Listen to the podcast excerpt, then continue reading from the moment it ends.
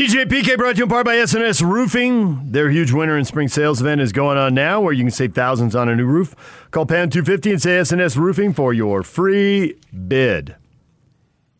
We're joined now by our basketball insider, Steve Cleveland. Steve, good morning. Good morning, guys. So, the Jazz are the one seed. They've got the best record in the NBA. If you read a hundred pundits, doesn't matter, ex coaches, ex players, longtime beat writers, TV talking heads, a mix of all of those, a hundred of them. How many of the hundred do you think would pick the Jazz to win it all? Today, Today. or before? before No, today, started? right now. Now that they've seen the regular season, and you got to pick on Monday before you see any playing games. Right now. Right. I'm saying none. That's what I thought you were going to say. Zero. Now, uh, uh, if we're including, uh, you know, Utah pundits and you know folks like yourself and people there who are going to have a great love for the. I mean, but I'm just saying that the national. I was pundits- thinking national. I was thinking national. Yeah. Yeah. Okay. Now I, I would probably say none. All right, so then how much does that drive you? I don't want to overstate it, but there's got to be something there for the coaches and the players. Well, I, I, I mean, I think it's um, great locker room stuff. Uh, You know, I mean, you have the best record in the league. You have your leading scorer doesn't play for a month or so, and you still finish with the best record. I, I think you just quietly go about business, and uh, this a, this is a confident group, and uh, the, the, we can think of a lot of reasons why they wouldn't consider the Jazz a team that could do that, but when you look at it, you you probably got the defensive player of the year, you got the sixth man of the year, you've got a young guard that is capable of scoring 30 on a given night, and I, and, in my mind, uh, I know a guy like Thibodeau may end up being the coach of the year because they like to give that award to coaches that have had big turnarounds. But Quinn Snyder is the coach of the year, and it, it's not even close. And so all of those things, and just the chemistry of the team, and the interchangeable parts, and the ability to shoot the ball. Uh, you know, no, nobody plays together better than that group plays, and that that goes to that not just Quinn, but his coaching staff and everybody involved in the program. So, uh, yeah, there's not going to be a lot of love and respect, and you know what? It'll become an amazing story when they're in the finals and playing and, and doing things that people never thought they could do, and they're they're capable of it. I mean, every team in the NBA today has weaknesses and issues and clouds hanging over them, whether they're injuries or guys trying to get healthy or haven't been playing well.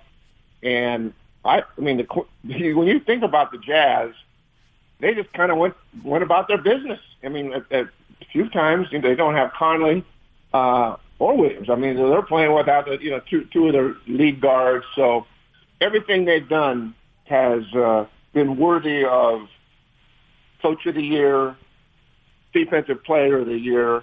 You know, and I, you know, those kinds of things uh, just just had a special season. So, but they're going to have to earn it, and uh, it's just the nature of it. You know, it's, I don't know if it's about a big market or whatever the nature of that thing is, but at the end of the day, anybody that watches the game knows this is a really, really good basketball team.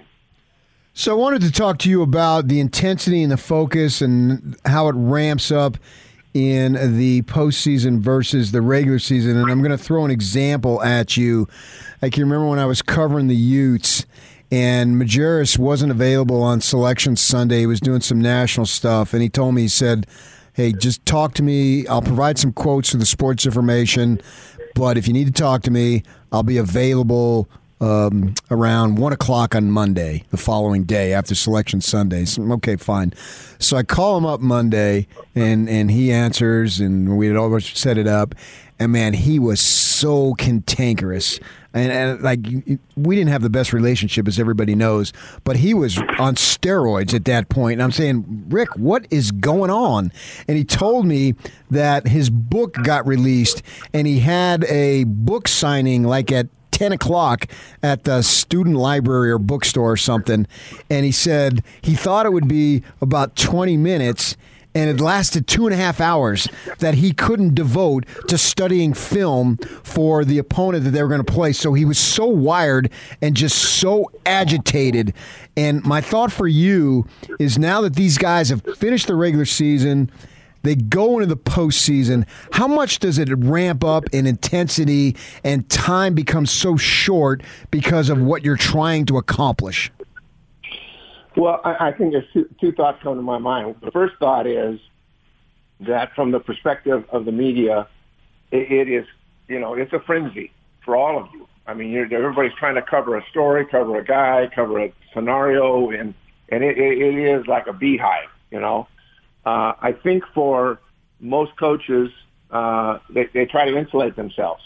And you, you, you, you say yes to certain things, but at, at the end of the day, your your commitment has to be to your team and to your guys, and you can get caught up in that. And, and, and most NBA coaches who have been around, they're they're not going to get distracted by the media. Okay, they're they're there, ever present, and anywhere they turn for the entire year. So uh, I, I think you're t- you're talking about NBA coaches who, number one, know where the focus should be, and that should be spending time with the team and watching film and doing those kinds of things. Does, is it hard to do? Yeah, because I, I think there's mandated things that the NBA says, hey, coaches have to do this, players have to do so many interviews, and and, and sometimes when you mandate things, you don't get a great interview, and uh, so they just kind of kind of want to get through it. But I think this is a time that coaches protect players and players protect players, and it, the, the focus is on the task at hand, who they're playing, what the matchup is. You know, and it's not like we live in a world of Twitter and Instagram and and social media where these players are impacted by it. I mean, they they, they drive it. Uh, they get involved, and they're the ones that have to be really careful. You know, if I'm a coach, I'm going, hey, you know what? Also, we're off social media here. now, you know what? That that's an old school deal, and maybe they just they wouldn't do it. But that can be pretty distracting as well. You know, I think the social media can be more distracting than maybe a uh, a really relentless recorder, a reporter who's trying to get a story and get a thought. Uh, with the with the younger people today, that's a big part of their life, and that can, that can be a distraction. And we've seen that throughout the last few years and you see tweets and things coming from players from you know in the locker room, on the bench sometimes, which I just can't even believe, to lots and lots of stuff that happened between games. So that for me, if I'm a coach, you know that that social media, we're turning it off, shut it off, shut it down. You, you've got they all have people that do that for them anyway, and uh, but for them to be personally involved in it is a really good way to get distracted and forget about why they're there. Yeah, I think that the this generation of players is way more influenced by social media than they are by media. They're not they're not watching local sportscasts, listening to local talk shows, and reading the local paper. I, I think yep. way more, way more social media impact on their lives. I'm curious what you think about the Warriors. I mean, they, they sit in eighth. Obviously, with a play-in tournament, the Jazz may not get them, but I think there's a decent chance they will. Wiseman – uh, his last game was April 10th against Houston, and they won because Houston, uh, you know, is a disaster at this point in the season. So Wiseman's done for the year at that point, and the Warriors go 15 and 5 in their final 20 games. Is it as easy as saying there's a young guy who just defensively and offensively just couldn't read stuff on the fly and was a step slow and it really hurt them and now they're a much better team and 15 and 5 suggests they might be able to do some serious damage in the playoffs. Are we overselling the Warriors, or do you think that's true? Uh, you know, I don't think we're overselling the Warriors when probably the MVP, you know, I mean, could, could, I mean, he's maybe not going to get the award, but I mean, Steph Curry is, is had just a spectacular year. And I think Draymond Green has really got comfortable with this kind of point forward position. And to me, there are a lot of people involved, but has Wiggins had a better year in the NBA than he's had this year? I'm not necessarily saying statistically, but he seems he's like he's in a really, really, really good place. And he's a talent. I, I, I believe was he the number one pick? He was in, in, coming yeah. out of the draft. Cleveland, yeah. 2014, number one pick. Yeah, and the influence I think of Green and uh, and, and, and Curry around him and, and Coach Kerr and, and others, uh, it, it's it's just been really really cool to see. And, and that guy has uh, really taken the wrath of the media over the years and underachieved, and you know he gets into a new environment, and uh, all of a sudden with a good culture and there's not all that nonsense and he gets and, and it just brings the best out of him. So I mean, he's a guy that can go 20, 25 on any given night, and he's not forcing it. He's letting it come to him. He's playing with experienced guys.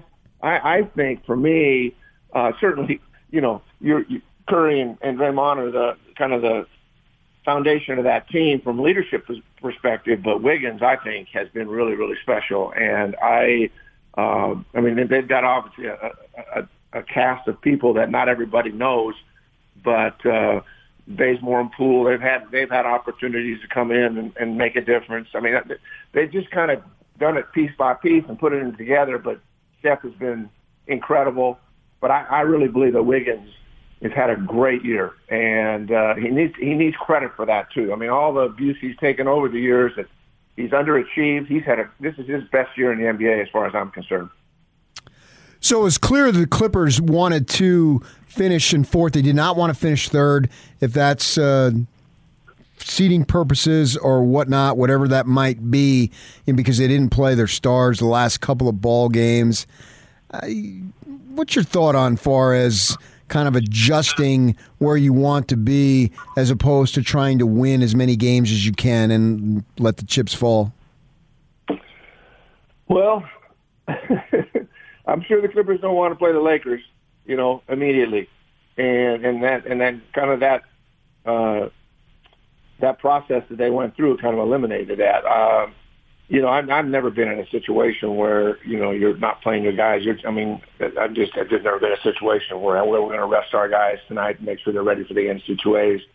So that's not something my mindset has ever been able to wrap around. But it is something that's very common in the NBA, and. uh you know what? Uh, they've had guys hurt. I mean, a lot of people hurt this year uh, due to probably playing three and four games a week and whatever all the other circumstances are. So, you know, protecting guys uh, and then also the benefit of getting in the right bracket and getting in the right spot. Um, you know, it works. I I don't. I, I guess I guess the Clippers are going to probably play the Mavs. I don't. I don't. I don't know what the matchups have been during the year. I really haven't studied that. Um, but at, but at the end of the day, uh, the you know the Clippers probably like the idea of playing the Mavs and then having Utah in the second round if uh, uh, if you know they feel like they can beat both those teams get to the finals, and then if it's the Lakers or you know Denver or whoever it might be, Portland, um, they feel like they haven't had to just go through uh, you know barrier of walls to get to the finals. I, I, I think that's probably what they're thinking. Um, and you know, Utah sitting on a three-one lead last year. They've got that on their mind. They're very focused. They're, you know, they're going to be ready to go and and uh, you know, playing. If if Golden State and Utah play, you know what? That that's not going to be an easy test. I mean, you, you've got veteran guys, and uh, I don't know where uh, Donovan Mitchell is, what his circumstances are. He's ready to go. I mean, I see Utah in a situation where they, they you know, they got to get to the finals they, to, for Utah to validate what they're doing, you know, beating Golden State is obviously something that can happen. Beating the Clippers, I, you know, I, I believe that Utah has uh, chemistry and talent and enough shooters to beat the Clippers, and the Clippers have been up and down anyway. So I think Utah's in the right bracket and uh, and a, a chance to get get to the you know the Western Finals. So uh, yeah, the idea of not playing guys to get to a certain bracket. I, I guess that's just the world we live in. I just never lived in that world before. I mean, you're trying to win every game. You're old school, Steve. You're old school, and there's nothing anyone's going to do about it. So, and, and with the emphasis on old.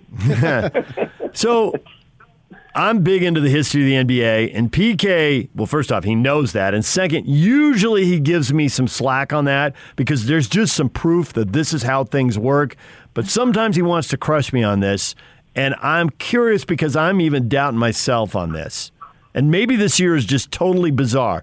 But I'm looking at the last 30 years in the NBA, and the one or the two seed out of the West goes to the NBA Finals. That's the way it is. There's only three three seeds in 30 years have gone, no four or five seeds, and then one six seed, the Rockets back in 95.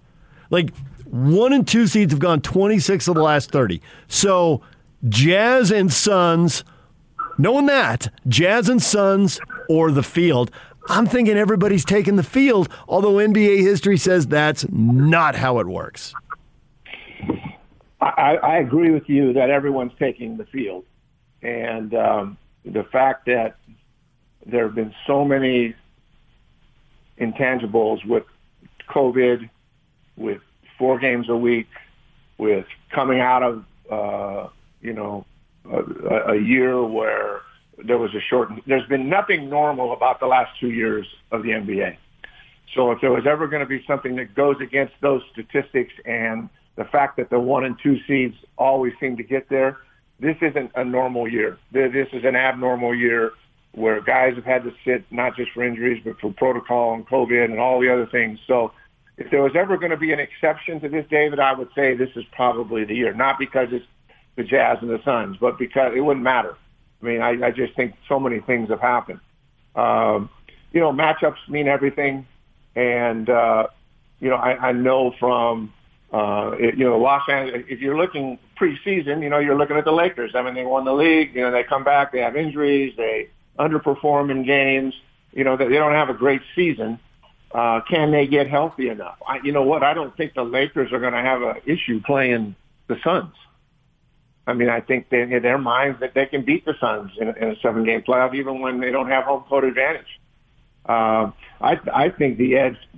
I, I think there's going to be a lot of people in the arena in, in Salt Lake City. I mean, I know that some of the places. I mean, who, I, I can't remember. Somebody. Uh, oh my gosh, I can't. One of the NBA teams hadn't even really had uh, fans in, in the arena yet. But I, I think the the Jazz are going to be somebody that you know it's the, the protocols and all that kind of thing have, have been a part of their program as well. But I, I believe that they're going to have eight or ten thousand people. Having a home court advantage will be really important. But uh, yeah, I, I say I, I picked the field as well, just because there's just too many unknowns. Too many unknowns. Yes, Utah has proven that they have been the best team all year, and there's nothing to suggest that they can, can't continue playing that way especially when you know they're going to have the home court advantage in every setting. So uh, you can't discount it, but I just think with all uh, the unknowns that have taken place here, uh, it's up for grabs. It's up for grabs, and, and somebody. I mean, who thought Miami was going to be in the finals last year in the bubble? Okay, and then all of a sudden they they you know they play their way into the finals and and and make it scary for the Lakers. I mean, I don't know who that team's going to be. Is it going to be a New York Knicks team? who all of a sudden just gets hot. They got so much confidence. They have no pressure whatsoever.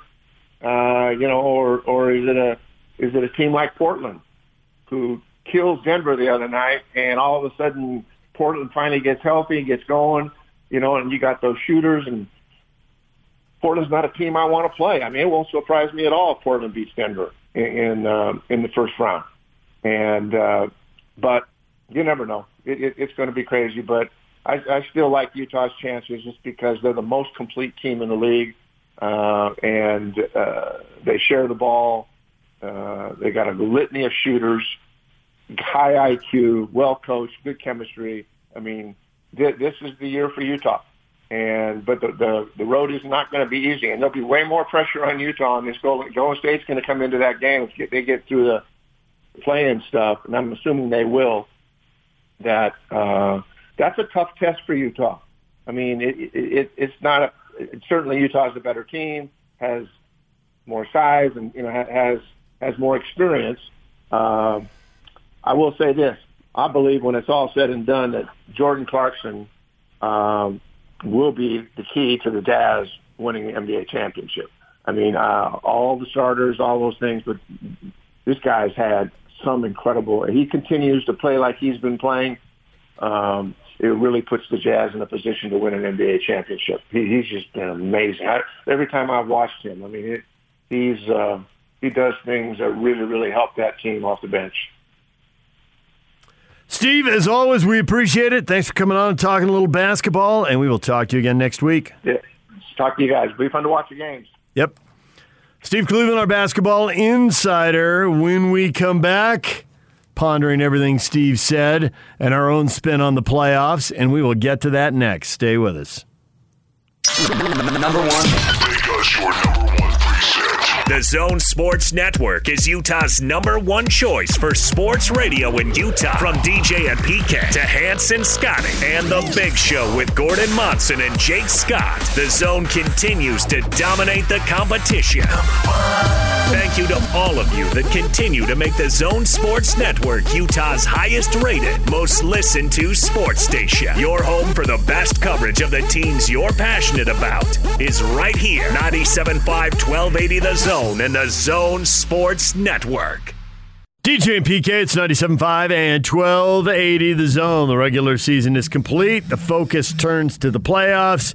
And PK, before we get into any playoff predictions, of course, we have to know who the Jazz are going to be playing in the first round. Got to wait for the play-in tournament. But even more importantly, Donovan Mitchell. Is he going to be back for the playoff opener? Is he going to come back 100%? Will he be physically 100%? But will he be rusty and not in the groove and struggle for a game or two? Lots of questions. And until you answer those questions, you can't get to the most important question, which is how far are the Jazz going and can they win it all? Well, uh, we don't need Mitchell to go all the way. I think that's evident. Okay, probably not. Uh, but you look at a Rusty Mitchell, it's conceivable. Now, we have Quinn Snyder after the Jazz finished up the regular season on Sunday. Uh, someone asked him about uh, Mike Conley getting back. You know, that was his second game back, right? And why don't we hear from Quinn talking about that very thing? Yeah, I, I think it shows you how deep they run. You know, it's it's like a you know a friendship. You know, where you you have a close friend that you don't see him in a while. It, it doesn't take you long to pick up where you left off. I, I think we all know those types of relationships, and you know, I, I think that's the relationship that Mike has with this team and with the guys on this team, and that's the relationship that they have with him. So when that is the case, obviously there's certain things you try to figure out, but there's other things that just come natural, and I think that's what you saw. Okay, so I can buy that. You know, Conley, a 33 year old guy, been around and he's veteran. He knows his role. He doesn't try to do anything more than what they want him to do. But you look at the Lakers, and everyone's pointing to them because they've had two big time mega stars be out for a while. And LeBron came back and actually didn't miss a beat. You know, he uh, played, uh, his last game was uh, March 20th. He got hurt. Then he comes back uh, Friday, uh, April 30th, right? So that's uh, more than five weeks. Basically hits the ground running. And then he misses a couple more games, comes back. And then over the weekend, he scores 24 25. So he, and that was after missing another almost two weeks, right? So he didn't miss a beat. But then you look at Anthony Davis, and he plays in February, the middle of February, right? It's right before the All Star break. And then he's out until the middle of April, towards the end of April. And you look at him, he goes uh, 2 of 10, 5 of 19 in his first two ball games. He His three point shooting was uh, 1 for 11 in first three games. So I got two examples there. Now, it doesn't matter that much because they have regular season games, particularly in the case of Davis when he's coming back in April. He's got plenty of time to get together. But these are playoff games, right? So obviously every one of them is huge. So I do have a little bit of concern about how Donovan Mitchell comes back and be able and is able to get where he needs to be. Now, I don't think, and I'll see what you think, that he can come back and immediately be the best offensive player. You think so? No. Gut instinct says no. I think the most uh, normal, expected path was that he's decent in his first couple games back. I don't know, he scores his 20, his 24 points, whatever. Maybe not the most efficient shooting. Uh, but you start getting two, three, four games deep, and then he's liable to drop 38 on you. Sure, right? but do they have three, four, five games An to not to excellent waste, point. but to wait until he And- develops? yeah, and I don't know that they do waste them. You know, they they there's a lot of different ways for this team to win. They don't have to have 38 out of him to win. Obviously, if they True. if they do, great. But you know, Conley goes for twenty, Ingles goes for twenty, Matt. Clarkson's dropping thirty. I think we're going to leave Matt Thomas out of this equation, but thanks for contributing. Three that. point shooter. He he is the eleventh or twelfth guy down the bench. He is the three point shooter. You're right. You got me there. Uh, so there are other paths to win. I mean, I think before we even get to how's he going to come back game one, I would want to know what this week is like, and they're not going to tell us what this week is like. Maybe if it goes well at the end of the week, they will, right? But. Do they have a couple of hard practices and is he in them ready to go? Has he been playing two on two and three on three and he's about ready, you know, to take that next step to five on five? Or is he not going to be able to even play three on three until Friday? I don't know the answer to those questions. You know, we can ask around and find out. You know, we'll see how this goes. It doesn't really matter how he's doing now if he tweaks again on Thursday or Friday. So it could be bad now and better later. It could be good now and worse later. I mean, we can drive ourselves nuts thinking about this. I think the fact is they don't have to have him completely go off. It'd be great if they could just have him on the court because he's got the basketball word that gets beat into the ground that you would hate to hear and would drive you nuts and then you would scream and it would be great is gravity, right? Steph Curry's gravity. Steph Curry moves everybody on the court. We just heard uh, Steve Cleveland say Wiggins' numbers are better. Hey, his shooting percentages are up from three, from the floor. His shots per game are down, but I'll bet the shots he get are, are better. And it's because Steph Curry. It's his gravity. Donovan Mitchell just being there, I think will open stuff up for other guys. Well, you have gravity too, but it's sinking. Heyo. I got a bad case of furniture. What's that? My chest is falling into my drawers. We all So- got gravity. Right. So I think that I got a just, just getting him back. You know, it would be great if it's 100% Donovan and if it's all star Donovan and he's just lighting people up. And I don't think that's the guy they're going to get back. I also don't have any proof that that isn't the guy they're getting back. So, So- LeBron comes back and he just takes it like he never left. Anthony Davis takes a few So games. one thing I think we have to say here is that uh, Mitchell's been a guy who has been healthier than the average NBA player. He missed three games his rookie year. He missed five games his second year.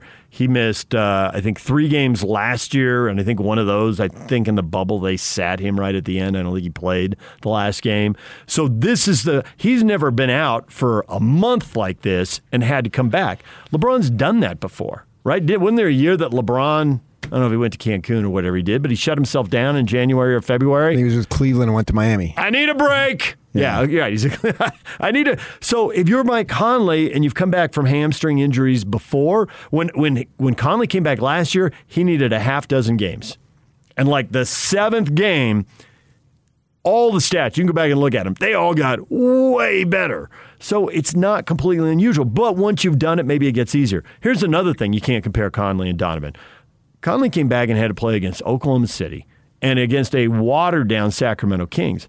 Donovan's going to come back and it's going to be a playoff game and it's going to be a pretty good team.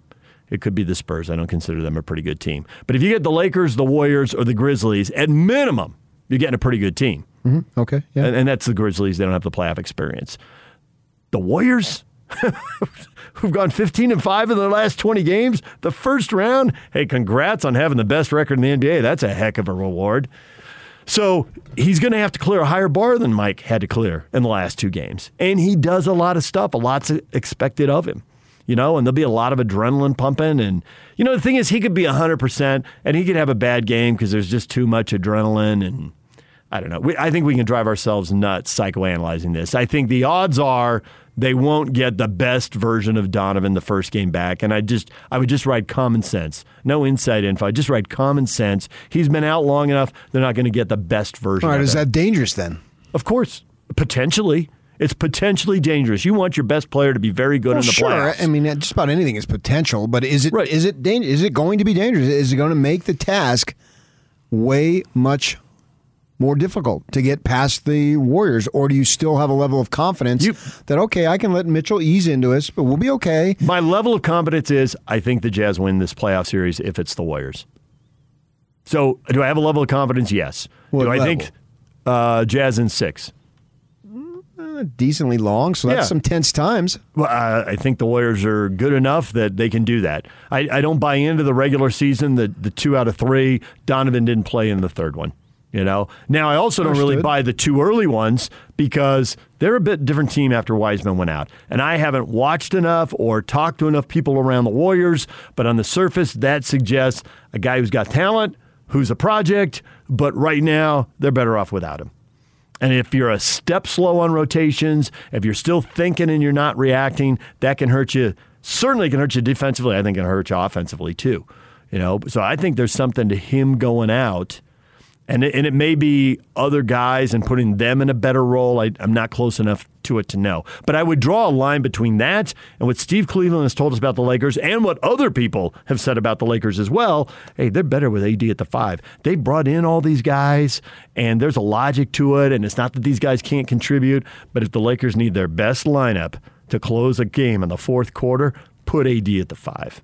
They're better. So, does the Mitchell situation? What level of nervousness does it cause you in the first round? It, it causes me a little bit. Uh, give me what? What are my levels? What are my options here? But it does cause some nervousness. I would stressful time you've ever been in your life, no. Mom had cancer. No.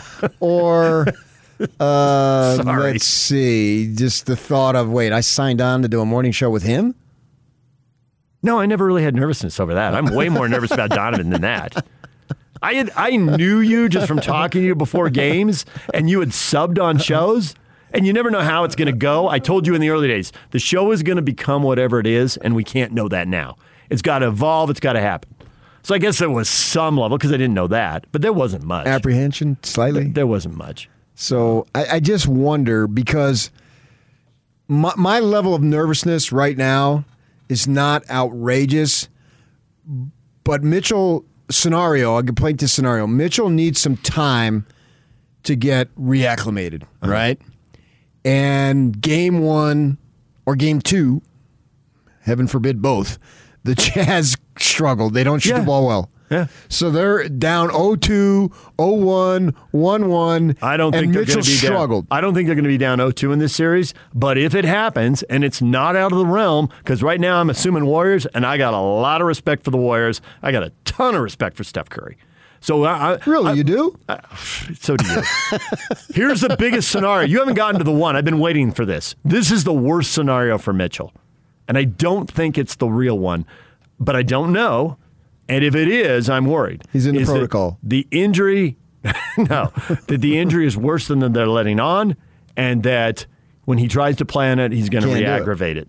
Or he- or he can't do it. Yeah, or he can't do it. That to me is the worst case scenario, and I have not heard that at all. And I think if it were that bad, I would have heard it. So I don't think that's the oh, case. Oh, I heard original that it was worse than than people thought. Sure, and I think that's why he's out five weeks. Because Right, but that originally was- I heard but, but that was five weeks ago. Right. Right. And so when you sprain an ankle, I assume you're gone for a week, and I know you might be gone for two because I've seen a gazillion sprained ankles in high school, college, and pro basketball over the course of my life and in pickup games. But after two weeks, I figure you're okay.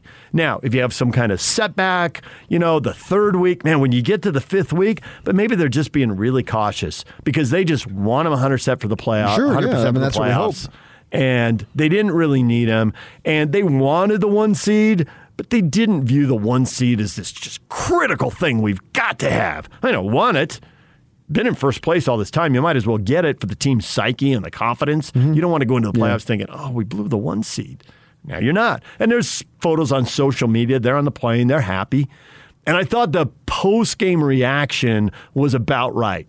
You know, there are pats on the back, a couple hugs, There and some was smiles. some hugs. He- Yeah, Snyder went it. down the row and hugged. But nobody was That was jumping. good. Nobody was jumping up and down. Nobody was fist pumping and running across the court. It wasn't uh, everyone flying off the bench the way they did in Houston when the NBA Finals. So there was a celebration, but on a scale of one to ten, it, it looked like to me like a four, I would go more than that. six. I'm not going more than six. I, I was was going seven. seven. No, I, I thought they clearly acknowledged it. absolutely, and it should be acknowledged. See, It's my- good. And it should be. I agree. Yeah. We spent virtually all day uh, talking about it. Yeah. And so we should be, we talked about it It's totally worth it's important. acknowledging. but I didn't think they blew a lot of energy, you know? There was no Steve Young victory lap around Candlestick. We took down the Cowboys. None of that. That would have been over the top. I think for me, if Mitchell is not ready to go, don't go. I Even in I'd- the playoffs. I'd rather have him out than trying to put him in there when he's like fifty percent and he can't he can't be as hmm. effective because I think they're good enough and they've played long enough now without him that it's not necessarily the end of the world. It's a blow. There's no question about it. Yeah. But if he can't go, if he's gonna, if his presence in any way is going to harm the team, don't do it. And so Well, just you give more more his- opportunities for. Bogdanovich. uh, And and Clarkson, hard to think that he's had more opportunities to shoot, but possible. The greenest of green lights. I was thinking maybe you know more Niang, more Joe. Yeah, well, certainly Niang's had a bigger role Where all we've of this, seen and these he's guys. handled it well. So if they have any issue whatsoever, don't force the issue because I think the team is capable enough of succeeding in the first round without him. Well, if you know, worst case scenario, if it is serious and they are worried about him long term, if you have to don't, if you have to just sit him and not play him, uh, when Tim Duncan came into the league, he doesn't get credit the way other guys do, like Bird, because he came into a team that was already pretty good and was already you know in the playoffs, winning playoff series. So his second year they win the title. His third year he has a knee problem and he was going to tough it out in the playoffs, and people told him don't do it. Other players told him, "Don't do it," and he sat out, and they lost the first round series. But when you they they said your health and the rest of your career is more important, and then you see how the rest of his career turned out. Sacrificing that playoffs and the chance to go back to back was a great decision. Now you go a little earlier. Grant Hill played on stuff and tried to tough it out. Um, I think he was he with Detroit at that point. He bounced around a little bit, so now I forget. But I think he was with Detroit at that point, and he had these chronic injuries that just hampered what sh- what we all thought was going to be an excellent career. And he got a little taste of it in the end in Phoenix when he finally got healthy. It took forever. So if there's any concerns about Donovan health long term, as much as it would suck to sit him, and it would suck. I look at Grant Hill and I look at Tim Duncan and I think make the tough call and sit him. Just do it. Just do it if it's really that bad. You know, I don't think it is. I think we would have heard more more recently, and you just heard right at the time of the injury. You know, I think he probably comes back. He's probably a little rusty. I don't think he comes out and does that 35 or 40 point game right away, but I think he's going to come out and be pretty good until until we hear otherwise. And you know, we'll there'll be some opportunities later in the week, and I'm sure Donovan's help will come up, and we'll see what they say. And I think they'll know more after they put him through hard practices. You're playing too many games a week. There weren't. There's not a chance to put guys into hard practices during the regular season. There was no time. This with this week off, they're going to have time, and so I think everybody will have a better idea at the end of the week. All right, DJ and PK. It's 97.5 and 1280 the zone. Your feedback when we come back. Stay with us. And it's all over almost here. Don't go nowhere. The best jazz theme song for the playoffs would be a band called All Good Things, their song For the Glory. It's a definition of the jazz. It's written for the jazz. It's perfect. Okay, I think theme song for the Jazz has gotta be Eye of the Tiger. Or maybe, yeah, Eye of the Tiger. Let's do a shout out to Joe Ingles.